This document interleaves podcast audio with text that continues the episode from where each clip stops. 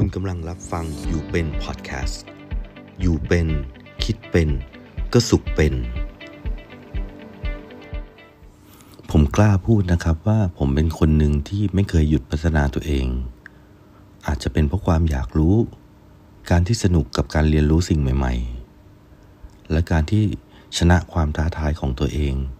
ในการที่จะช่วยเหลือคนอื่น น้องๆในทีม หรือแม้แต่เพื่อนที่รู้จัก เป็นที่ปรึกษาทำให้เขาเหล่านั้นเนี่ยได้มีข้อคิดในการที่จะค้นพบตัวเอง ค้นพบสิ่งที่ชอบ หรือว่าตัดสินใจในสิ่งที่กำลังลังเล ไปได้อย่างถูกทิศถูกทาง ผมอาจจะไม่ได้ถูกทุกครั้ง แต่สิ่งที่ผมแนะนำไป หลาย ๆ ครั้ง ไม่ว่าเพื่อนไม่ว่าน้องหรือคนรอบข้าง ก็สามารถเอาไปปรับไปประยุกต์ และตัดสินใจในการดำเนินชีวิตต่อไปได้ ผมได้เข้าไปอ่านในเว็บไซต์ของ betterup.com นะครับ ที่เขียนโดยคุณจูเลียวิลเลเลลี่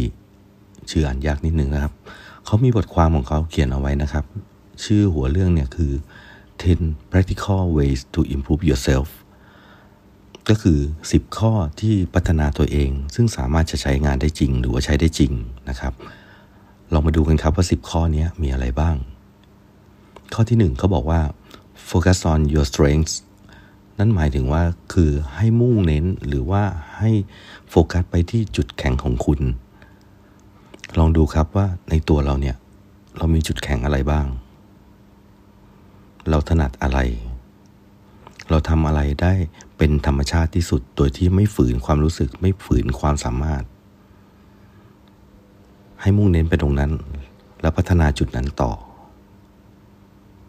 ข้อที่2 declutter ก็คือเรื่องของการกระจัดความยุ่งเหยิงต่างๆ ลองดูพิจารณาดูว่า การใช้ชีวิตประจำวันของเรา อะไรที่มันไม่จำเป็นไม่สำคัญ แต่มันมาทำให้ชีวิตเรายุ่งเหยิง จุดนี้ควรตัดออกไป ข้อที่ 3 ask yourself powerful questions ถามคำถามที่มีพลังบวกกับตัวเอง เหมือนกับ EP ที่แล้วนะครับ ที่ผมบอกว่าผมก็เคยถามตัวเอง จริงๆคำถามอาจจะเป็นคำถามง่าย ๆ แต่คำถามที่มีพลังตรงนี้ง่าย ๆ เนี่ย ผมอาจจะยกตัวอย่างเช่น ถามตัวเองสั้น ๆ ว่าเป้าหมายในชีวิตของเราคืออะไร คุณมีคำตอบให้กับตัวเองไหมครับ ถ้ายังไม่มี มันยังไม่สายที่เราจะหา หรือว่าจะถามตัวเองซ้ำๆจนกว่าเราจะเจอคำตอบนั้น ข้อที่ 4 seek feedback ข้อนี้ค่อนข้างสำคัญนะครับในความคิดผมคือเรื่องของการขอความคิดเห็น คนเรา อาจจะมองเห็นตัวเองในแค่ด้านเดียว แต่ถ้าคุณลองถามคนรอบข้าง ที่ประสบความสำเร็จ หรือที่มีความคิดความอ่านมีวิสัยวิสัยทัศน์ที่ดี ให้เขาเป็นตัวสะท้อนเป็นกระจกสะท้อนกับตัวเราเอง ผมเชื่อว่าหลาย ๆ คนเนี่ยอาจจะได้คำตอบ อาจจะได้อีกมุมหรือว่าอีกความเห็น ที่ตัวเองอาจจะไม่รู้ไม่เคยรู้มาก่อนก็ได้ ที่ผ่านมาที่ผมทำงานกับน้องๆ ผมเคยถามน้องๆนะครับ เรื่องของ feedback ต่างๆ เออ แบบนั้นดีไหม อย่างนี้เป็นยังไง มันก็คือส่วนหนึ่งที่ผมคอยเช็คตัวเองตลอด ไม่ว่าจะมีเวลาว่างณตอนไหนเนี่ย เวลาคุยกับเพื่อน บางทีเพื่อนที่มีวิสัยทัศน์ที่ดีก็ช่วยได้นะครับ ซึ่งมันก็จะตรงกับข้อ 5 เขาบอกว่า work with the accountability partner ก็คือให้อยู่ร่วมกับคนที่มีความรับผิดชอบ คนที่มีความรับผิดชอบในที่นี้เนี่ย ก็อย่างที่ผมบอกไปนะครับ ก็คือ คนที่อาจจะเป็นคนที่ประสบความสำเร็จแล้ว คนที่มีหน้าที่การงานที่ดี มีววิสัยทัศน์ที่ดี มีความคิดที่ดี มีจิตใจที่ดี คนเหล่านี้เนี่ย เขาทำงานหรือว่าเขาใช้ชีวิตร่วมอยู่กับเราเนี่ย จะทำให้เราซึมซับสิ่งดี ๆ เหล่านั้น แล้วปรับใช้กับตัวเราเองได้ ข้อที่ 6 start small เริ่มต้นเล็ก ๆ จุดเล็ก ๆ น้อยๆที่เราสามารถทำได้ ผมยกตัวอย่างเช่น เราอยากจะสร้างซิกแพคสมมติว่าน้องๆ หนุ่มๆ อาจจะแบบเริ่มจีบสาว เออ อยากจะมีหุ่นดี ๆ แต่ไม่มีเวลาจริง ๆ อย่าเอาคำว่าไม่มีเวลามาเป็นตัวอ้างหรือว่าตัวบล็อกการเริ่มต้นของเรา คุณสามารถทำได้คุณสามารถจะออกเดินไปเซเว่นเดินไปเดินกลับ หรือว่าเดินขึ้นบันไดบ้าน เดินไปเดินกลับ เดินขึ้นเดินลง start small ตัวนี้เนี่ยก็คือเริ่มต้นอะไรก็ได้ครับเล็กๆน้อยๆเพื่อที่จะเป็นจุด เป็นตัวสตาร์ทเป็นตัวที่ทำให้เรามองเห็นว่า เออเราได้เริ่มแล้ว แล้วเรามีกำลังใจที่จะขยับขยับขยาย ไปในจุดที่สูงกว่า วันนี้เราแค่เดิน พรุ่งนี้เราอาจจะเริ่มซิทอัพอะไรอย่างนี้เป็นต้นนะครับ ข้อที่ 7 keep moving forward ก้าวต่อไปข้างหน้า นั่นหมายถึงว่า เขาบอกว่าเราไม่ควรหยุดอยู่กับที่ เราไม่ควรใช้ชีวิตแบบจำเจหรือว่าสังกตาย การที่เราเคลื่อนที่ไปข้างหน้าหรือว่าก้าวไปข้างหน้าอย่างน้อยๆเนี่ยในความคิดของเรา พยายามกระตุ้นตัวเอง อย่างเช่นการรับฟังพอดแคสต์ตัวนี้ มันก็คือการก้าวไปข้างหน้าในอีกรูปแบบหนึ่ง จะก้าวได้ ก็ต่อเมื่อคุณฟังทุกคน รับข้อมูลไป จากที่ผมเล่าให้ฟัง แล้วลองเปรียบเทียบกับตัวเองแล้วลองเริ่มทำอะไรสักอย่างกับตัวเอง แค่นั้นก็เรียกว่า moving forward แล้วครับ ข้อ 8 commit to curiosity มุ่งที่อยากจะอยากรู้อยากเห็น curious หรือว่าความสงสัย เป็นจุดเริ่มต้นของนักวิทยาศาสตร์ แต่ก็ไม่ได้จำกัดอยู่แค่นักวิทยาศาสตร์ การใช้ชีวิตของเราความสงสัยในตรงนี้เนี่ยมันทำให้เกิดการเปลี่ยนแปลง มันเกิดให้เกิดความความรู้นะครับ เช่นเราสงสัยกับหัวข้อใดหัวข้อหนึ่ง เราอาจจะเข้า Google ไปสอบหาข้อมูลไปหาข้อมูลต่างๆ หาคำตอบจนได้คำตอบ เมื่อได้คำตอบมาแล้ว นั่นแหละ เราก็ได้ความรู้มาประดับอีกเรื่องหนึ่งแล้ว ข้อ 9 get moving get moving ในที่นี้เนี่ยไม่ได้หมายความว่าให้รับการเคลื่อนไหว แต่ผู้เขียนเขาหมายถึงการที่คนเราเนี่ยจะมีสุขภาพจิตใจที่ดีได้เนี่ย มันต้องอยู่ในร่างกายที่มีความเขาเรียกว่าอยู่ในร่างกายที่สมบูรณ์ แข็งแรง get moving ในที่นี้ก็หมายถึงว่าการที่เราได้ออกเดินทาง เราได้เคลื่อนไหว เราได้ออกไปรับรู้ซึมซับซึมซาบกับสิ่งแวดล้อมใหม่ ๆ อาจจะรวมไปถึงการท่องเที่ยว ไปเที่ยวต่างจังหวัด ไปเที่ยวต่างประเทศ เพื่อที่จะได้เคลื่อนที่ได้เดินทาง แล้วก็ไปรับรู้รับทราบสิ่งใหม่ ๆ และทำให้ร่างกายเรามีความสุข จิตใจมีความสุข ร่างกายแข็งแรง จิตใจแข็งแรง และข้อสุดท้ายก็คือ celebrate your success เราควรฉลองให้กับความสำเร็จของตัวเอง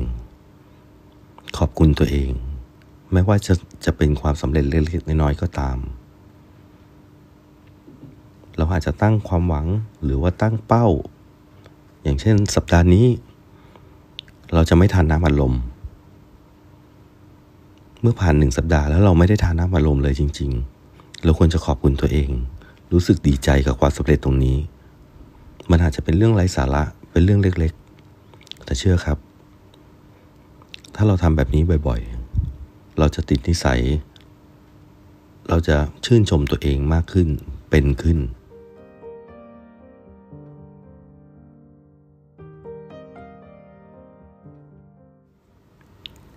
สิบข้อที่กล่าวไป ผมมองว่าไม่ใช่เรื่องไกลตัว และไม่ใช่เรื่องยากที่จะทำนะครับ ผมจะยกตัวอย่างแต่ละข้อกับสิ่งที่ตัวผมเคยทำมา เอาไว้เป็นแนวทางนะครับ อย่างข้อแรกที่บอกให้มุ่งเน้นไปที่จุดแข็งของคุณ ที่ผ่านมาผมคอยสำรวจตัวเอง แล้วรู้ว่าตัวเองเนี่ยถนัดกับอะไร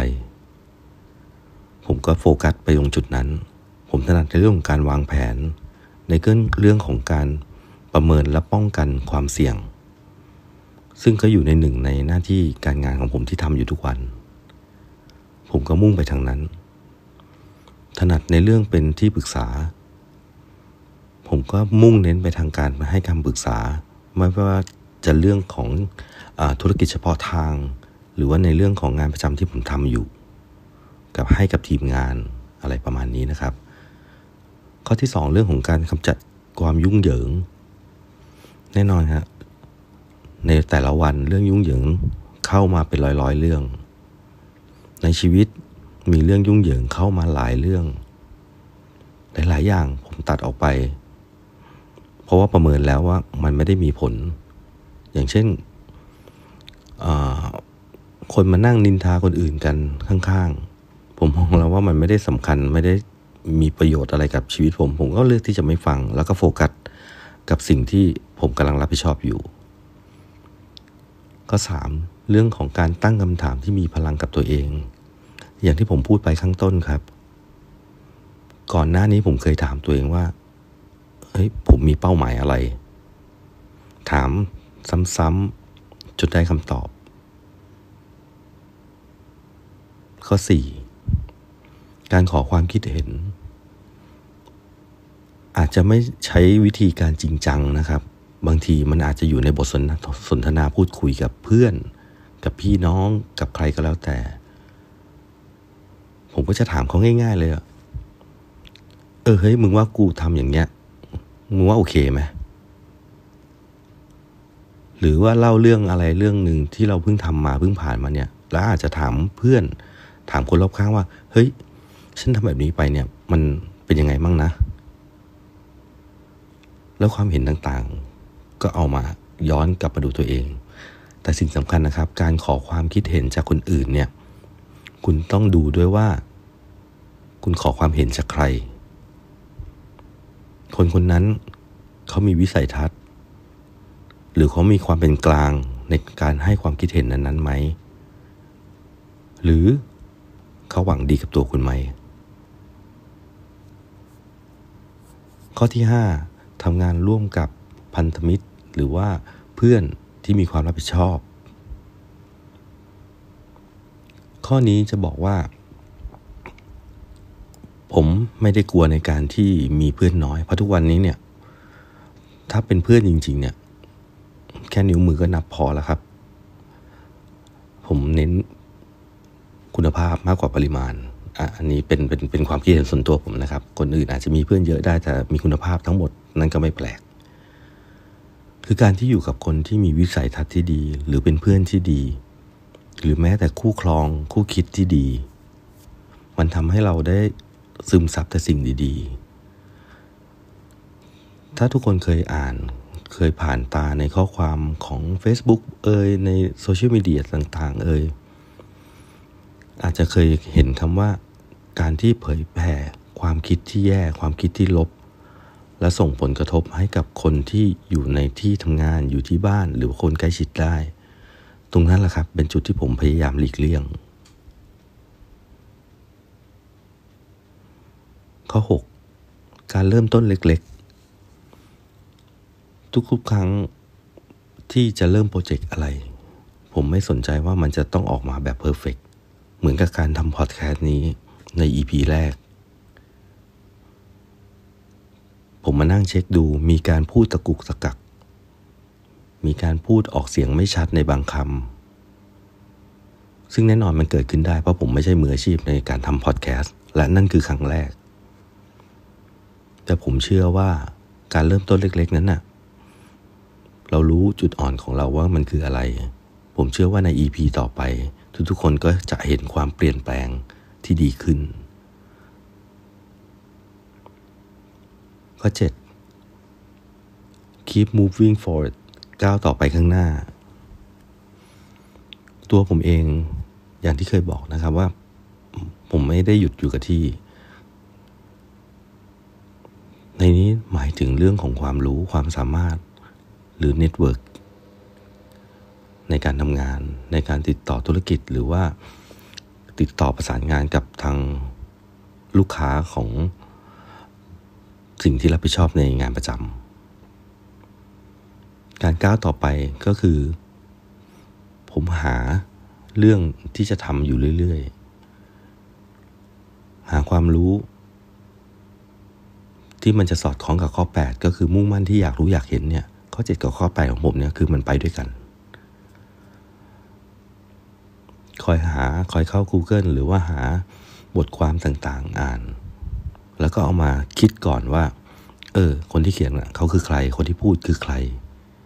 และน่าเชื่อถือแค่ไหน แล้วก็เอามาเทียบกับความเป็นจริงว่ามันมันเป็นจริงไหม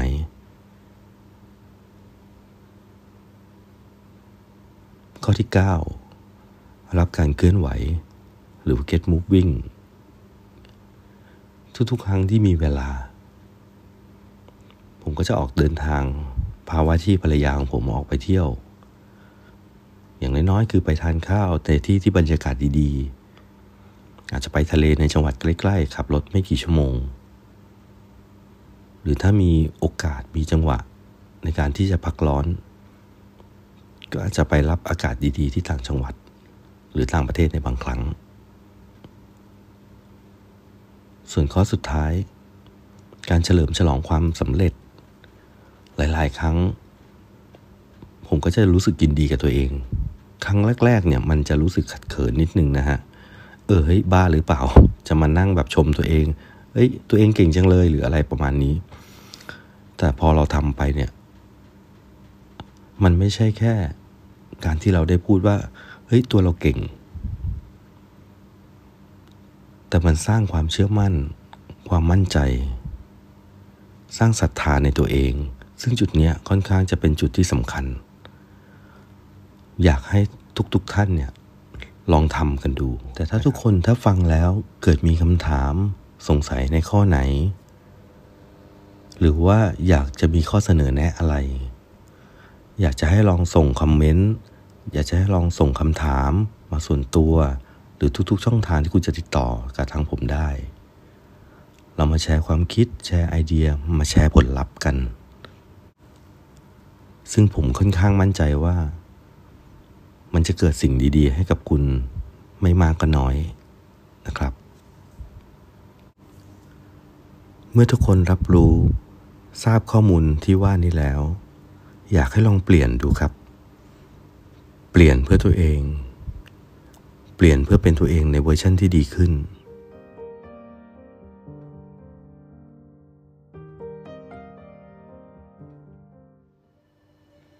อย่าลืมกดไลค์กดแชร์กด Subscribe ติดตามกันไว้นะครับ แล้วกลับมาพบกันใหม่ EP หน้า ขอบคุณครับ